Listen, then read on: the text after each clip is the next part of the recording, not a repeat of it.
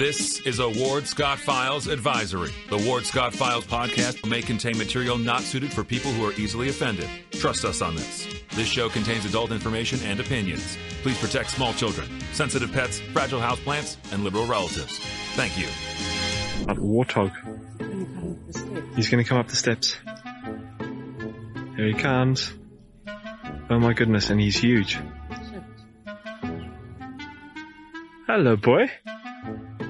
Wonder if we can pet him. Hi, boy. Can we touch him? No, don't. Help me! Help! Help! Good morning, good morning. Professor Ward Scott here the, in the Warthog Manly Man Cave inside the Mellon Law Studio, protected by Crime Prevention 24 7, 365, and sponsored by all kinds of great people, which you'll see us highlight at the bottom of the hour, and also our donors who really help us out. Special shout out once again to Planta- Plantation uh, Mark. If you're hearing this voice loud and clear, uh, we got this brand new state of the art microphone. So appreciate that, Mark. As always, your great support. You know, uh, I learned something about Mark. Um, we got Ted Yoho with us here, of course. Uh, Plantation Mark was an E9 chief in the Navy, Ted, Sure and um, was a welder on the on the submarines and the aircraft carriers for 30 years. He was in the Navy, so he knows what he's doing. sir. He's been, he's been those chiefs pretty much run the Navy, you know. They So he's a great fan. I just wanted to give him a shout out. Um, Ted's going to be with us here in wherever he is. He's broadcast with us from all over the world, literally from Vietnam, from DC. Uh, now he's in someplace, uh, which is I'm going to be leaving. Yeah, he's going to be leaving at the bottom of the hour and carrying on in his car. I mean, he's quite the he, he's quite the sophisticated podcaster. and I'm really proud High of him. I know you all listen and hang on your uh, seats for whatever he's got to say. So, Ted, you got quite a fan club coming in. They always ask me, "Is he going to be on? Is he going to be on?" And I say, "Well, he's uh, steadier than the weather. I can tell you that right now." So, Well, thank Uh, you for the opportunity and a kind word. Thank you. Well, you know, Ted, a thing that they all are howling about, and they think you may have some knowledge about this. And in particular, there was um, I've forgotten the name now of something that one of our listeners provided me with yesterday. He thought thinks you might have voted on once upon a time, and it was a a, a bill to prevent the interception of our electronic mon- um, navigating devices in our our defense system. That you do you recall what this might have been? Yeah, it's it's it tall, falls into the national security. All of those bills come together through the NDAA. Um, uh, there's uh, standalone bills that are for national security, and the cybersecurity bill. In fact, we had one that we introduced that never got through the House, uh, but it was something that was needed. There was one that Mike McCaul, chairman of the Foreign Affairs Committee, put in there. The cybersecurity um, uh, threat uh, bill, basically, is what it was and um, it kind of paralleled our bill that said this is what we define as a cyber attack on our nation. This is when we see this, and it was loss of life, loss of um, uh, infrastructure, uh, all those vital services, whether it's just the uh, the credit card machines, uh, the internet, any of that, uh, aviation control towers shutting down, any of those things that happen, we would deem as an act of war and this is what we would do. Our language was too strong because they said it bound us. If if we said we were going to do this, kind of like when Obama drew the red line and he never backed it up. If you don't back it up, you lose credibility. Ours was kind of matter of fact and no nonsense. If you do this, this is what we will do, and this is an act of war. And um, you know, it's probably more imperative now that Congress really focuses on this stuff instead of instead of some of the circus shows that they're focusing on now. There's some real threats to our country that we've never seen in our lifetime. Actually, we haven't seen them since World War II, and um, you know the Twin Tower destruction. Um, you know on um, 9/11, that was an attack and a wake up call. Uh, that was from the Islamic uh, um, uh, jihads. Uh, this attack that we're uh, that's imminent, uh, and I, I use that word very cautiously is from Russia. It's well, it's from China, Russia.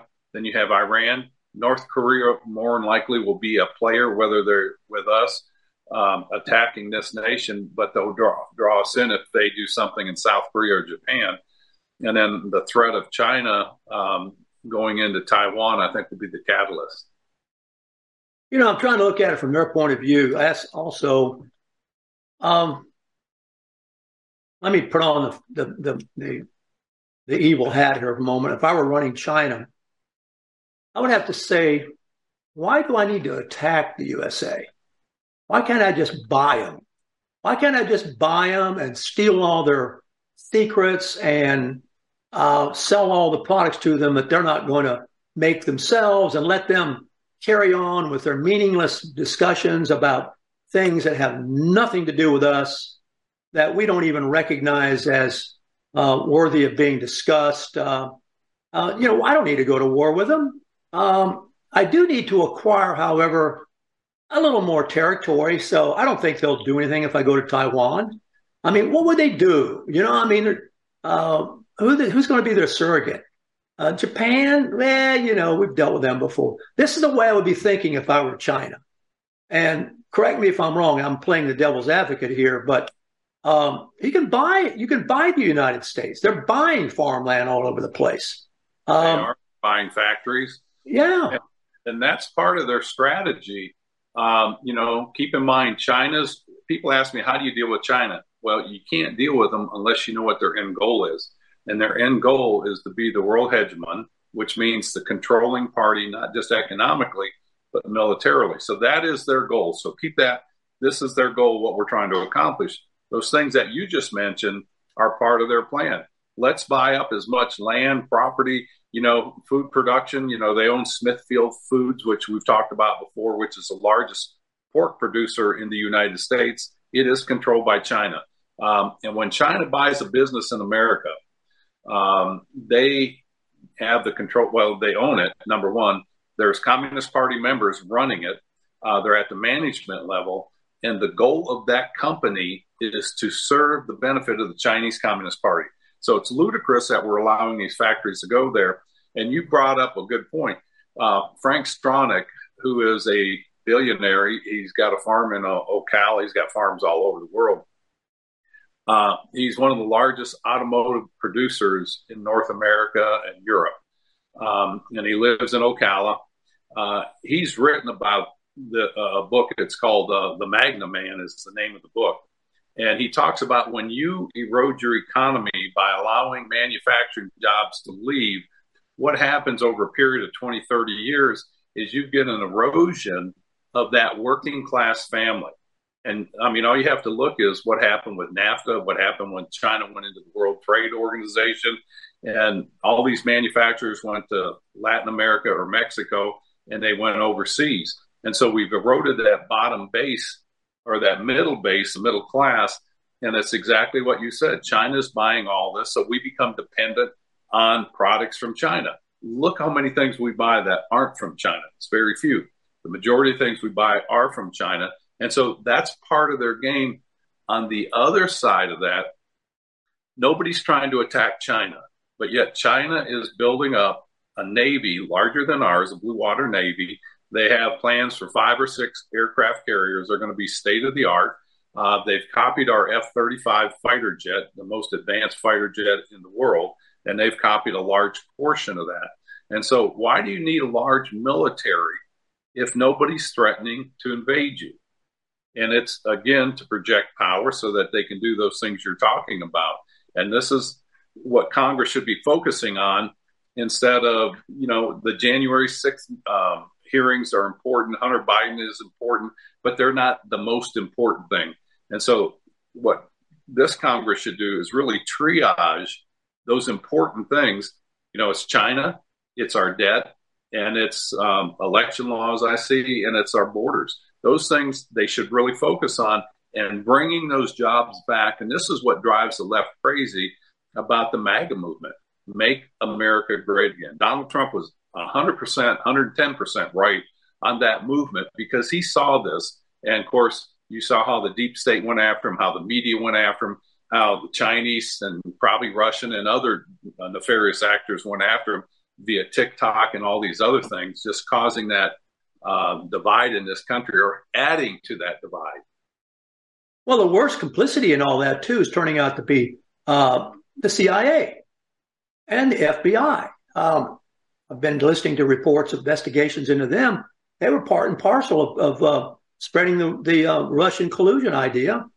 They just about, some people suggest they need to scratch the CIA for a while and and uh, and uh, start all over again. They're all designed to be, I've heard it described this way, professional liars, or they wouldn't be in the CIA.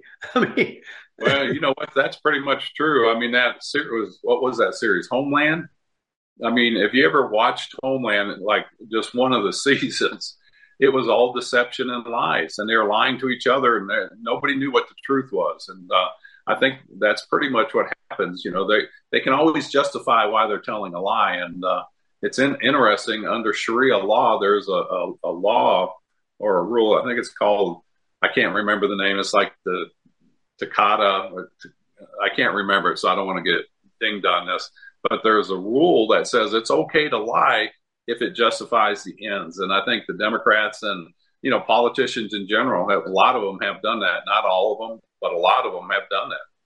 You make a good point about invading China. The last person I know who got in trouble was MacArthur crossing the Yalu River, and uh, you know the, the, the two guys who really saw it were the military guys. Patton said, "I can get you to Moscow, and I can also control the Middle East oil fields for hundred years." And of course, Truman took the position that you know we didn't win the war to conquer the world. And, and so he said, well, you're going to have these problems forever. And so we've got them and they're, they're lingering problems. But I think you made an excellent uh, checklist a, a, moment ago about what Congress should be paying attention to. And if you would, uh, if you can, uh, if you can just repeat it, you, you had it down. Uh, the debt, the border, um, China, and was one other. What was the other one you had? Um, well, what I like to really start off with is ignorance. Ignorance of the American voter, what's really going on. That's right, voting, yeah. China is our biggest national threat. It's not North Korea, as um, uh, Obama said. Yes, they are a threat, but they're not the major threat. You know, they don't have the infrastructure. Yeah, they could do a lot of damage, face it. But China is the one that is, they've got the money, they've got the power, they've got the stretch I mean, they've got police running around this country going after dissenters of China, of Chinese uh, origin. And they're doing that in this country. They're doing it in Canada. They do it all over Europe. And uh, China is our biggest threat. Then it's our debt. If we can't service our debt and this country collapses, and this plays right into the hands of China, and you see what they're doing with Saudi Arabia. Saudi Arabia is selling oil to China, taking payments, not in the petrodollar of the United States, but in the Chinese yuan.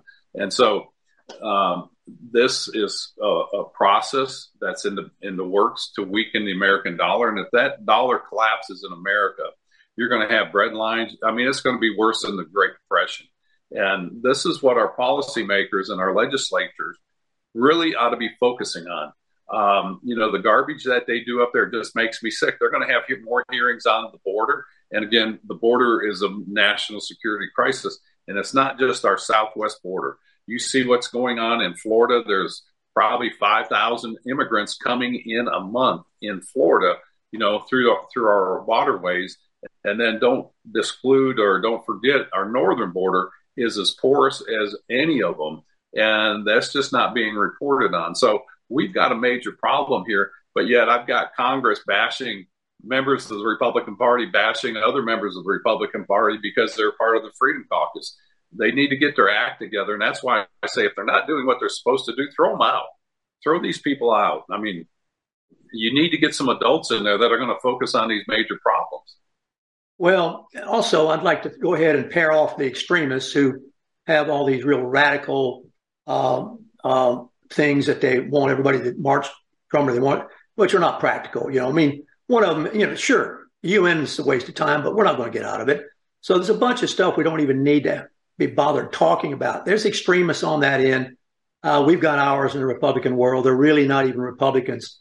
And then we've got the extremists on the left. Of course, we got um, examples of those. I was talking to a, an old time senator the other day. You know him, I won't mention him by name. He's about in his 80s sure. now. He laments the fact that when he was in the uh, political world, nobody they could reach across the aisle and talk to each other. Sure. And you work things out. And he laments that he doesn't see that even on the on the horizon. And if we could just, you know, I'm so for Biden to pretend and have the audacity to say that if he runs for president, he's going to deal with the border. And, you know, and, and the American people, 50% of them, if we believe the split, will swallow that lie. You know, this is really where the core problem is. And I'm, I'm, I keep coming back to the show to address it and discuss it. And I think maybe we reach some people, but we I don't see any change in in the and then of course to factor in the election integrity, if you will, will avoid the beep word. And we don't have that anymore, and we had it before, and it's showing up now that it was all over the place. Uh, problem. Well, we've had the voter problems since the beginning of voting in this country. I mean, you can see it, and both sides do it. But if you don't have faith in your integ- in the integrity of the voting system, you can't run um, a, a, democratic process for our republic um, going through the voting system. And again, the way the Democrats, Nancy Pelosi and the Democrats, Chuck Schumer, ran that uh, John Lewis Civil Rights Voting Act through uh, to honor John Lewis, which was a joke. The way, not John Lewis, but the the way that bill was written, because no no ID, you know, I'm getting ready to get on a plane. I've got to show my ID two times to get on that plane. Um, no signature verification. You know, um, when you sign a document, it's got to be, you've got to have it notarized. They do signature verification. No residency verification. Where do you live? Um, God forbid if they ask you if you're a U.S. citizen. And there's this whole group out there that says people here, whether they're citizens or not, or however they got here, it doesn't matter if they came legally or illegally. They're part of the bigger group of America. So they should be able to weigh in on voting because that's going to impact them. And I disagree with that. That's my tax money that's going in there to run this country. And um, I don't want people voting for their own self interest. And so many people do that. And uh, our founders talked about that. When you get over 50% of the population voting for self interest and government handouts, the democracy or the republic is over. And uh, God, we're so we're right on the precipice of that cliff. People need to wake up. Well, you know, um, and listening to your uh, uh, checklist there, I think the thing that would make the most sadly, unfortunately, tragically, the thing that would make the greatest impact on the American public is if the value of their currency suddenly evaporated. Um, all of a sudden, you know, I remember pictures of what was going on in Europe as the war started there. They had to take a wheelbarrow full of money, Ted, to get a loaf of bread. Yeah. And and Billy Matthews told me one time. I don't know if you ever knew Billy, but yeah, you told me about him. Yeah, he said he said to me one day, Ward, if and when the price of food skyrockets, we will have a revolution. We will. Americans we'll have a revolution. People won't put up with that. Well, we've been blessed in this nation and thank the farmers because the cost of our food, and you've heard me say this before, of discretionary income is one of the lowest in the world. It's about 6.25%. That's what it was four years ago. It's gone up considerably. You know, um, you look at it now, and a lot of these things are man made. Yeah, there was the COVID um, debacle. You know, yeah, a lot of people did die from that legitimately but the way the government shut everything down, I mean, it was ludicrous because this is the modern era.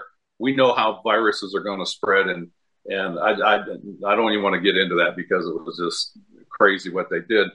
But along your points, you know, in uh, the Weimar Republic pre World War II, the the mark German Deutschmark was devaluing so fast that the wives of the workers in the factories would go there and pick up their paycheck at lunch and get it and cash it because by the end of the shift the, in the afternoon, it had dropped that much more, and so they were losing money all day long. And it got so bad that they were only printing the mark, printing the their, their money on one side because it was devaluating so fast. Oh, and people wow. don't that can happen here.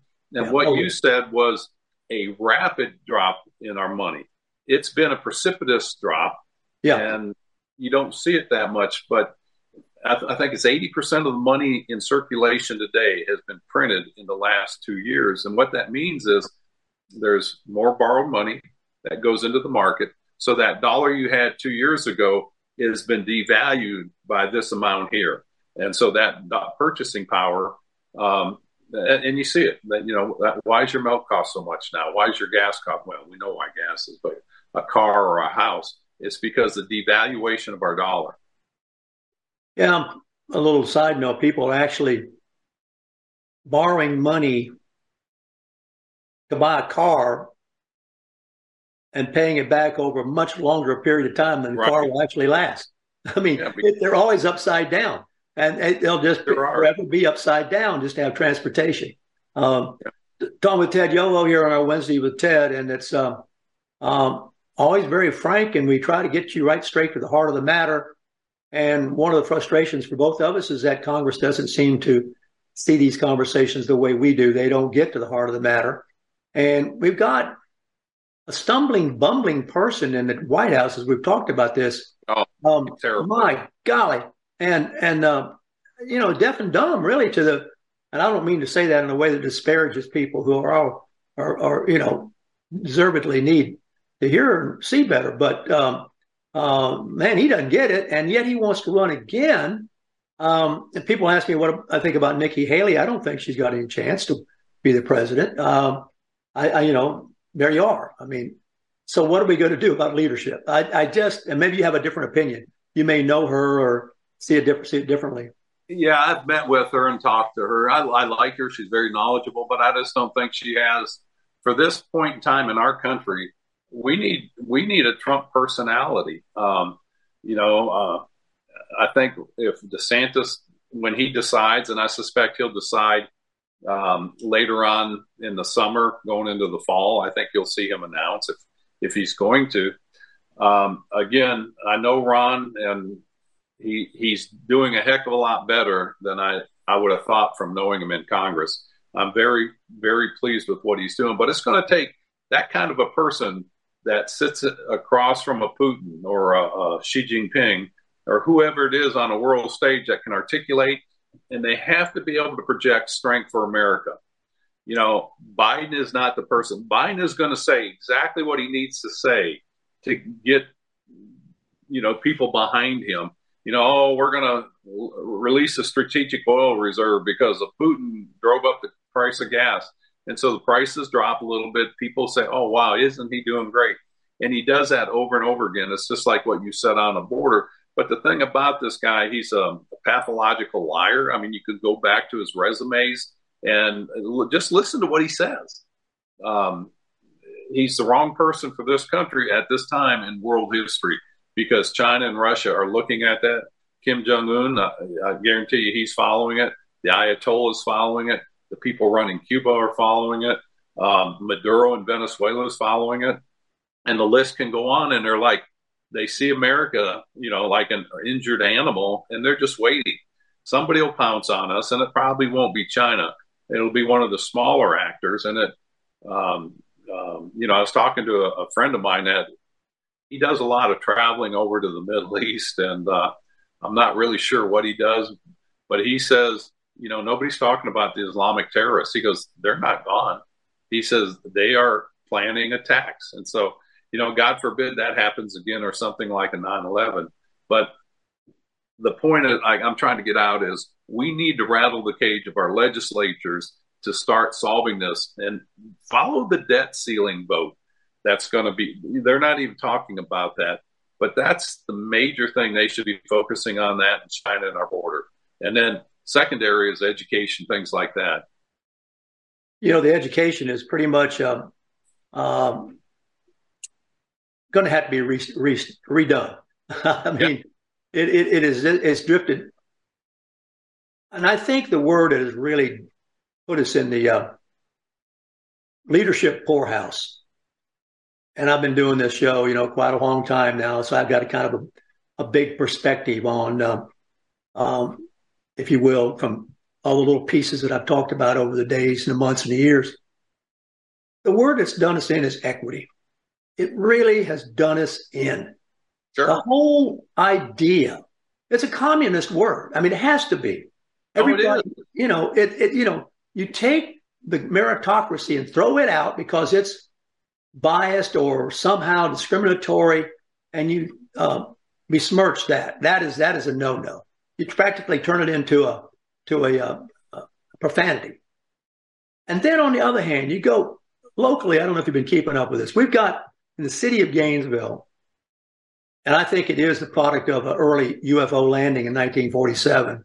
Uh, you know, they've, they've been here. They're, they're back. I mean, the reason they're back is they see that Gainesville needs more charter officers. So uh, all these balloons floating over are going to dump one out into the Lake of the Stupids here. That's my scenario. If I were a cartoonist, that's what I'd do.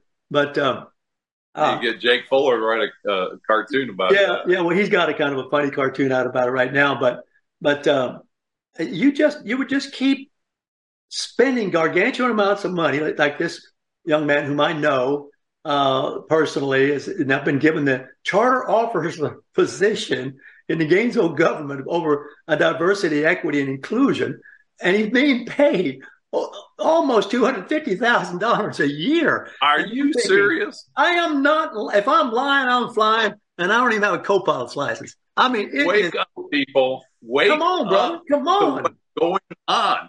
come you on. know, ESG, ESG, was that ever voted on in Congress? No. It was it was brought out in rulemaking by the admini- uh, administrative state. It was done by these woke corporations like uh, Larry Fink of uh, BlackRock, um, Jamie Dimon in the banking industry. they, these are all woke CEOs. Look at Disney try to do it, and thank God Ron DeSantis crushed them. And um, you know that fight's not over, but it sure got their attention. I mean, their profits went way down, and that's the best way to affect these people. And that goes back to what I say: How do you get government to pay attention? We don't want a revolution, but by God, why are we paying them if they're not running our country the way they're supposed to? And I advocate for sending our money into an offshore escrow account where we paid our taxes, but it's not going to you, the federal government, until you start abiding by our, the law of the land. Period. You know, I have to tell this story before you. You know, we're going to let you go at nine thirty and get back on with you. But I believe I told you the story about having River River Phoenix. I, I'm, you probably know Yeah, yeah, you told me that. about him uh, always liking to meet me uh, for lunch and you know pay me the rent because he wanted to talk to me. I being a college prof, so to speak, and he never went to formal uh, education. You know, he was a groomed as an actor from the time he was a little kid. And he and I were sitting around one day talking. He would pick my brain the way we're talking right now. I'd talk about what we were reading and thinking about. I don't know if I ever told you this, but uh, all of a sudden he looked up at me and he said, Well, why aren't you president? it's one of the most stunning, innocent questions I've ever been asked. And it made perfect sense. Why aren't people like us president? I mean, why are the phonies, with the exception of Trump, Trump was too real for them. They couldn't take that frankness. They couldn't take that matter of factness, you know, that kind of New York uh, attitude that he brought into there. They had they had to stomp that out. That had to get that had to get on out of here. You had to have somebody with obtuse and and uh, uh, misinformed and and a, a Well, card they like a Biden. They like a Biden because They love Biden. people. The, deep state or whoever's pulling his strings, Obama is, is doing it. The people that pulled Obama's, they can uh, mold him into whatever they want, and he'll do exactly what they, they want him to do. And he has no conscience, obviously, uh, for the lies he's done, uh, told, and, and the harm he's done to this nation. You know, he and and the thing is, we can't overlook his the the the outward projection of his stumbling and dementia and ignorance and all that lying. You have to look at what he has done, and what he has done is forever changing this country, and that's the danger of this. You know, because the Republicans will sit there and go after. You know, oh look at all these uh, flubs he has on the media, and he can't speak. But they take the eye off of what he has done that needs to be undone, and Congress should be undoing, undunning that stuff now. That's a word. We'll make that a word. Hey, it's nine thirty. You need to scoot for a while, or that's what you. What yeah, I better take off, and you got to do your uh, your I'll do the weather. You going to check back in in the automobile? You say, or what? Yes, sir. I may okay? be audio, but yeah, I'd like to continue this. All right, take care. Okay, Thank bro. you. I see you a little bit. So Ted's going to get uh, get busy going wherever he's going, and uh, it's important that he gets out there. You know, going back to where? DC. DC. He's going to DC. Ted, go up there and make a difference now. dog, Doggone it. Need to get up on the top turnbuckle and come down and do a Dusty Rhodes. yeah, yeah, that's right. That's right. That's right. We're going to break now on the Ward Scott Files for the weather. We'll be right back in our sponsors. Although the owner of Lewis Oil Company maintains she is 29, Lewis Oil turns 60 years old in June. Chevron would like to recognize the North Florida second generation family owned business, celebrating its growth and staying power. Lewis Oil Company maintains significant on-hand supplies, strategically located fuel depots, a delivery fleet, on-site service, fuel card locks, and convenience stores. Lewis Oil Company understands its responsibility in the local economy by providing service and delivery on demand and in crisis. As a first responder for 18 Florida counties and the Southeast from Texas to Virginia, we are proud of this rare accomplishment. Lewis Oil delivers. This is Ward Scott, and I want to thank all our sponsors who keep the show going and pay the bills. The Ward Scott Files premium sponsors are Crime Prevention Security Systems, large enough to serve you, small enough to care. Meldon Law, the only official injury partner of the Florida Gators. Ward Scott Files gold sponsors are Lewis Oil Company, Shoot GTR, On the Spot Dry Cleaners, R&R Construction, and Style Cuts. If you are interested in promoting your business on the show, you can visit our website, www.wardscottfiles.com, and click on the Advertise Here banner on the right side of the page or call my friend Freddie at 352-284-3733. Again, thank you to all the great businesses that support the Ward Scott Files. And remember, if you like the show, thank our sponsors and support the businesses that support us. What you just said is one of the most insanely idiotic things I have ever heard. Everyone in this room is now dumber for having listened to it. May God have mercy on your soul. Or that very much surprises me that you've never been tased. You can't handle the truth. All bees poop. A warthog. He's going to come up the steps. Here he comes. Oh my goodness, and he's huge. Hello, boy. Wonder if we can pet him. Hi, boy. Can we touch him? No, don't. Help me! Help! Help! Now for the weather brought to you by Lewis Oil. All right, welcome back to Ward Scott Files, the Ward's Weather Report, brought to you by Lewis Oil. And uh, we appreciate their support and all the support of our sponsors and our donors. Well, um, as we said yesterday, there's some storms, pretty heavy, bad storms lined up for the central part of the U.S. We have that colliding air off the Gulf and then coming down off the uh, um, northwest, if you will, and cooler stuff from the pole. And it creates uh, tornadoes and violent storms. But here in our area, uh, we are about ready to set record, record warmth today around the uh, uh, Manley Warthog Command Center here in the Piney Woods of north central Florida. Uh, according to our weather con- uh, stations, the temperatures can be 15 to 35 degrees above average right now uh, in the south. And uh, the, that's because the jet stream uh, is uh, really bringing a lot of warm air around. And it's, it's, it's going to be kind of interesting to see. It, it probably will be um, a record breaking day here in our area. And um, that only means for those of us who look for grass to grow uh, that we don't have to haul that much hay, right?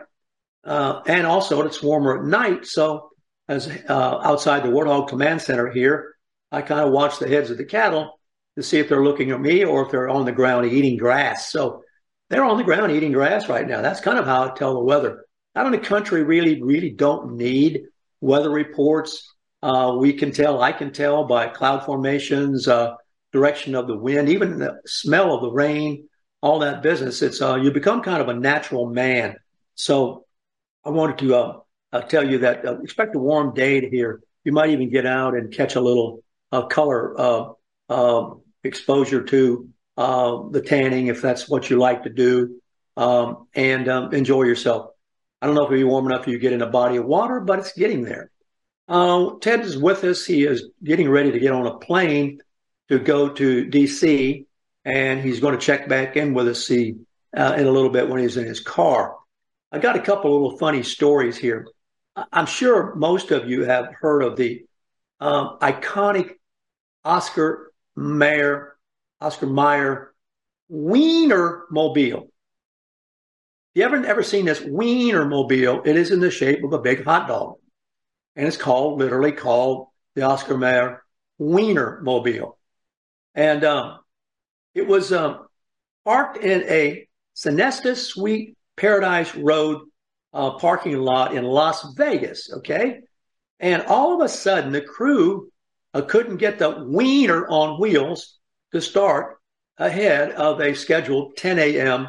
appearance at a place called Smith's on West Warm Springs Road. The wiener mobile would not start. It's 27 feet long and it ultimately had to be towed.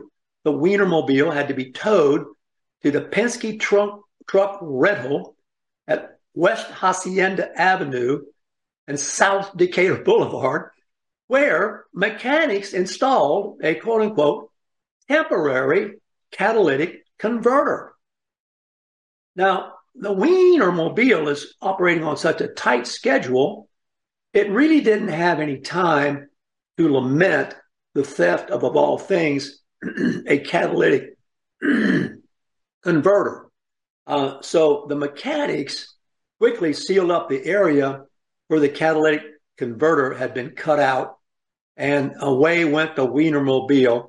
Um, the Las Vegas outlets around the Sonesta Suites corporate place are looking for the thief, and the Las Vegas Metropolitan Police Department uh, has still not solved this mystery of who cut the catalytic converter out of the very popular and tightly scheduled Wiener Mobile. Wow.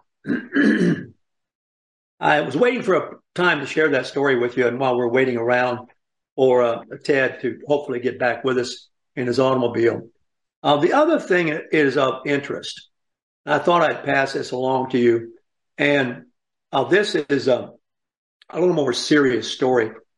Um, it turns out that this Michigan State University gunman who killed three students and critically injured five more Monday night would have been barred from owning a gun at the time of the shooting, except that a progressive prosecutor had dropped felony charges against him previously for having a gun.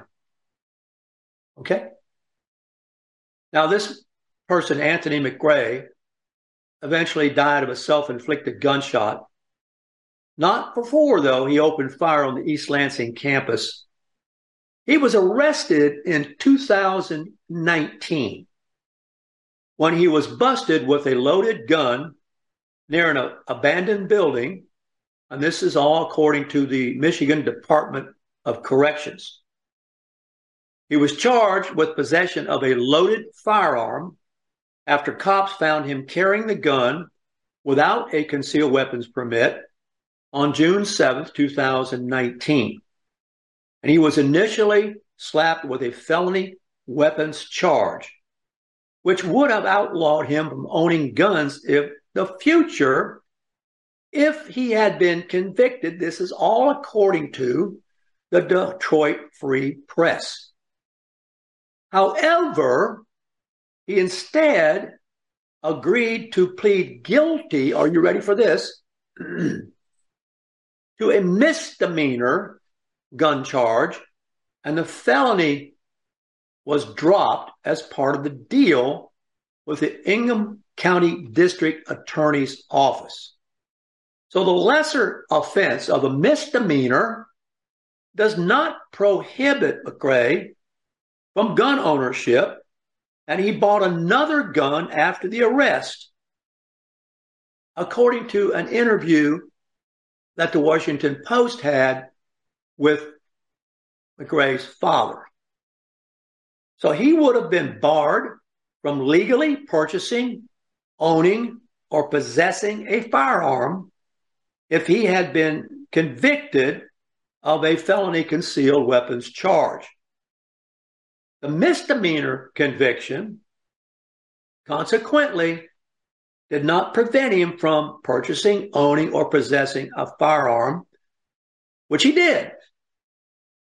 Now, this county district attorney is named Carol Siemon. Wouldn't you know?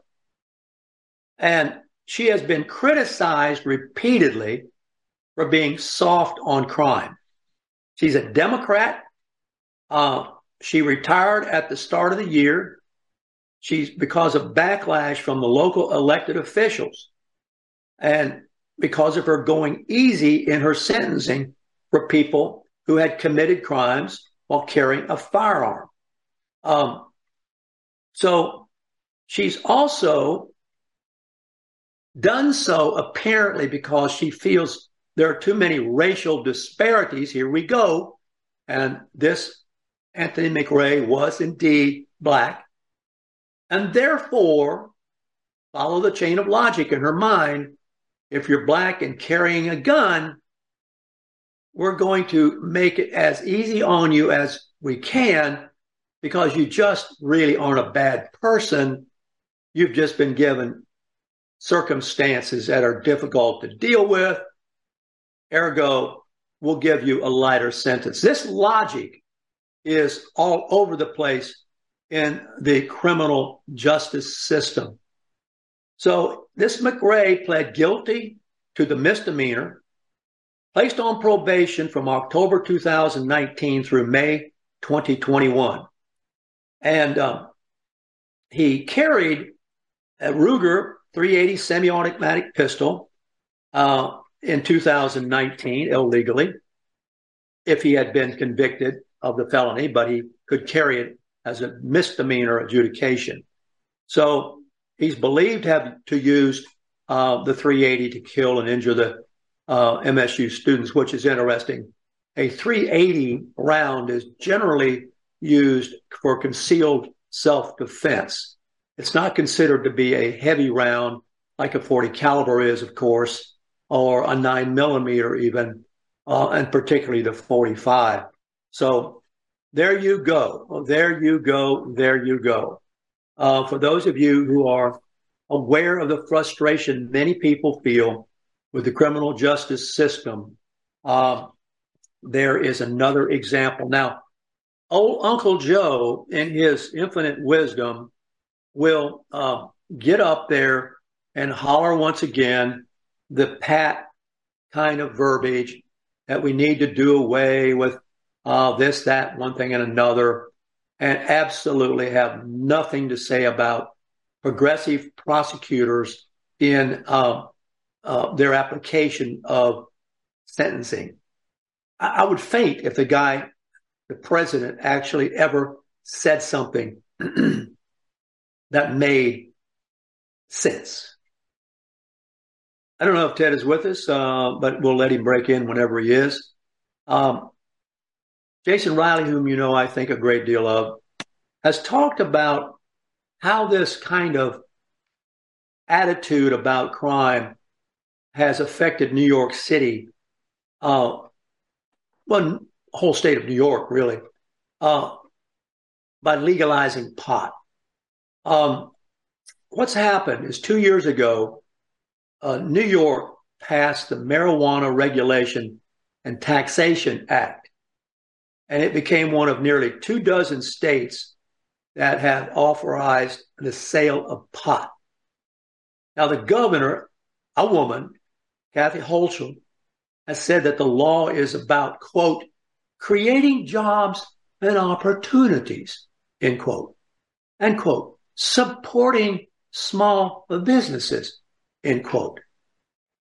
So people of like mind estimated that this legal marijuana sales would generate, oh, wow, $4 billion over the next five years. And the Office of Cannabis Management, get this, New York State has an Office of Cannabis Management. And the major focus of that office, you guessed it, you guessed it, is social and economic equity. So hence, half of all retail licenses, according to Jason Riley's research, are reserved for minorities, women, distressed farmers, veterans, and individuals who are disproportionately impacted by the war on drugs. I hear Ted's voice back there. Are you with me, Ted? Yes, sir. What do you think about that, my man? I heard that whole segment, and you know, be careful what you get or ask for because are those the kind of jobs you want? Is that the kind of um, society you want? Um, you were talking about New York. Carolyn and I were up there at the first of December, and walking down, you know, Broad Street, Fifth Avenue, whatever street you were on, all you could smell was smoke. I mean, marijuana smoke. I mean, it was it, it, people are smoking it on the streets, and um, you and I have been around a lot of people, I'm sure, over our lifetime, and it kind of saps the energy out of people. And then you get into the whole the whole thing of what is the legal limit of THC? Um, there is not one. And so, do you want somebody on your work job, uh, work site, working for you that's high? Um, I don't. Uh, I don't want the liability. You've got to do drug testing, and it's just a mess, and it's the wrong way for society to go. And that argument of theirs uh, for the disadvantage and and uh, for equity, that's just the, the talking points of the liberal left. Uh, Marxist is really what it is. And you were talking about equity. That's a Marxist um, ideology. Each give according to their ability and each take according to their needs. So we're all equal. That's not America. Well, you know, it's even uh, it's got more wrinkles too than I could ever imagine. People with marijuana related convictions, Ted, according to Jason Riley, and I don't know if you read him much, but he has really got a, a very sharp mind. They're the ones getting the first dibs on the new permits. sure. and hundreds of millions of taxpayer dollars, Ted, are going toward helping them purchase and renovate storefronts to sell this cannabis product. Uh, and uh, that's all, that's all uh, blown up because the taxes to go, this is ironic, Ted, the taxes to go legal and sell are pushing the legal marijuana peddlers out of business because the sizable black market, which is unregulated, is beating them in the price of the product. So you've got now, ironically, more than 1,400 illegal cannabis shops in New York, Ted, operating citywide. yeah, I had some um, some acquaintances I know I don't partake in the uh, in the herb myself, but I have some friends that do. And they walked into a store in Gainesville, and he bought some pot,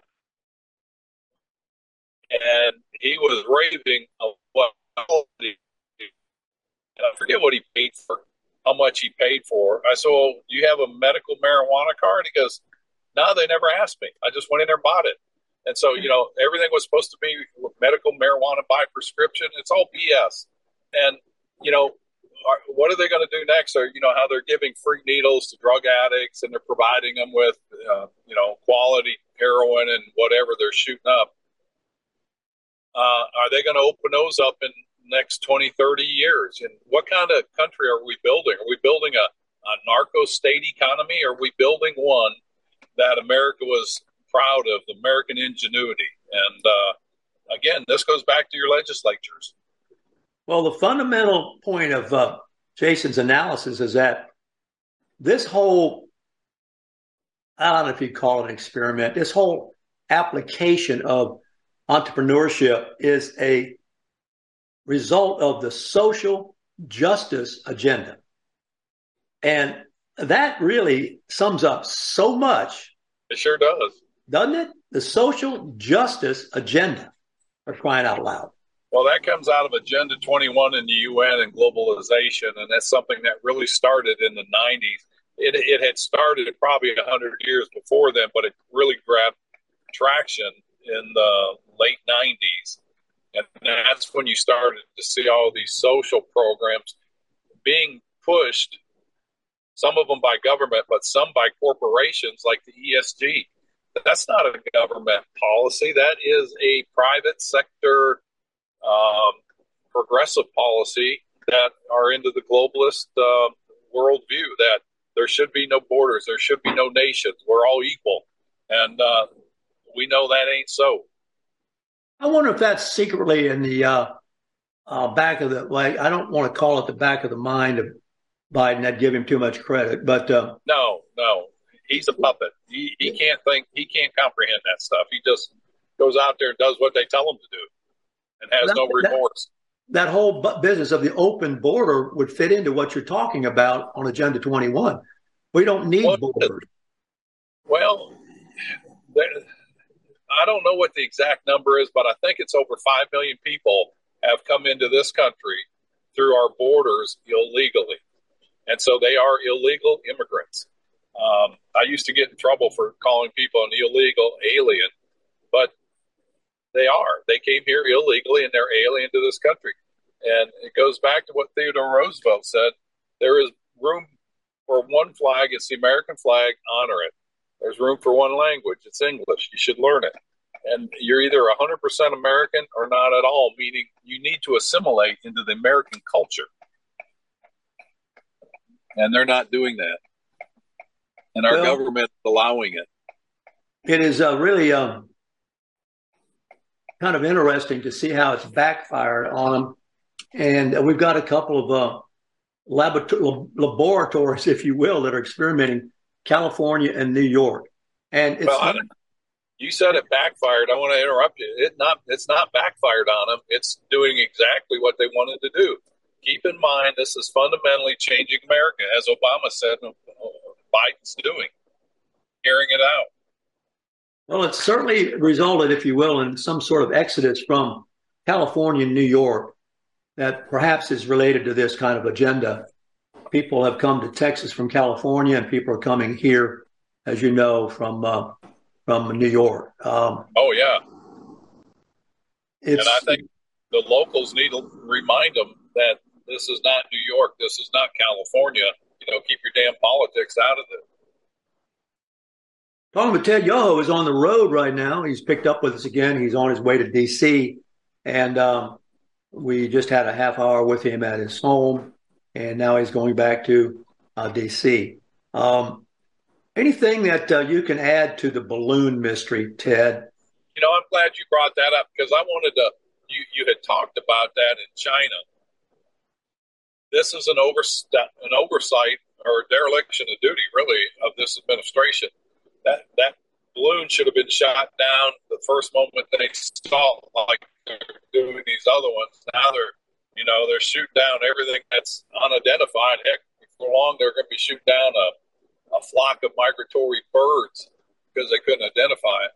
but uh, this is kind of, this is kind of what China does. They test the waters, and they do this repeatedly. You can look at the border skirmish between uh, China and Pakistan, uh, China and India, uh, more so with India, where they just went in and took territory that wasn't theirs. It's always been disputed. And then they pull back and see what the response is. This is historically what China does. And this is a prelude of them starting to fly airplanes into our airspace. And I think we should take a, a lesson from President Erdogan of uh, Turkey. When the Russians went into his airspace, he sent them a warning and then he blew up the plane. And I don't think they Russia goes in there anymore. And I think that's projecting power, and certainly we have the capability of doing that. And I don't care whose feelings I hurt, but I, I wish we had a president that if anybody invades our airspace, shoot them. You know, if you can identify it's a military aircraft, or you can identify it as a prevalent. How much relationship? How much truth? Stuff. How much truth is there, to th- you think, to this whole notion that um, the kid Hunter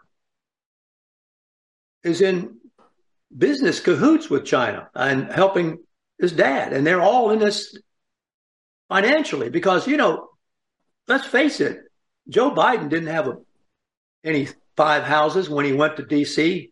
umpteen years ago. Oh, you can't make that kind of money up in D.C. on the salary. I mean, it's a good salary, but it, you're not going to accumulate wealth. Like I told you before, Carolyn and I, through lost revenues from my veterinary practice and other things, we went back backwards over a million dollars uh, serving those eight years. You know, we didn't. We had seven homes when I went up there. I didn't get them before I got in Congress. I had those ahead of time, and um, so somebody like Biden to become as wealthy as he had, um, you're asking about Hunter Biden uh, as a, a, business partner of China. I'll guarantee you that Hunter Biden is not a, a business associate. He is a tool or a conduit uh, for China to get uh, into the higher levels of government. They have no use for Hunter Biden his, business skills or any of that other than the Biden name and uh, to get access. I guarantee you that's 100% of, of what China has any use for him or Joe Biden is access into this country. And I think that goes with Mitch McConnell. You know, the more I think about that, um, you know, they we need to be a lot sterner. Well, we need new leadership. You know, and it ticks me off that somebody like Rick Scott had the tenacity to challenge Mitch McConnell, and 37 of his fellow Republicans would not back him. You know, they're going to put Mitch McConnell is back in at the helm of the minority party, minority party when they should have won, and uh, they had a viable candidate, Rick Scott, running against them, and I don't, I still don't know who the ones that voted for McConnell because it was a, a private, a secret ballot. Uh, but we know Mike Lee was, and there was ten of them that voted against him. And of course, McConnell's retaliated against them, even though he says, "Oh, I had nothing doing with them being removed from their committees." That's all BS. I'm sorry, sophistry. Sophistry. well, thanks for checking in with us, Ted. We're down to the down to the end here, and you'll be uh, moving along. I hope to see you next Wednesday, and uh, and no telling where you'll be, but uh, I'm sure you'll check. I think in. I'm in town. I apologize for the crazy schedule. No, it's it's all it's all uh, it's all part of who you are and uh, and what we uh, uh, are fortunate enough to have on Wednesdays with you. And, well, it's uh, Carolyn's fault. Oh yeah, yeah. She's got bad habits. She likes to live indoors with electricity, so I got to go out and make a living. well, we just hope that value of that dollar that you're making holds up for all of us. Okay. My God, I tell you what, I, I just appreciate you and, uh, you know, get people to wake up. Wake up, America. Well, we have a great trip. We'll check in with you in about a week and um, hope all you all um, um, enjoy having you on the show always and enjoy all of our listeners and supporters. And we'll check in with you tomorrow on the Ward Scott Files. Thank you. Bye bye.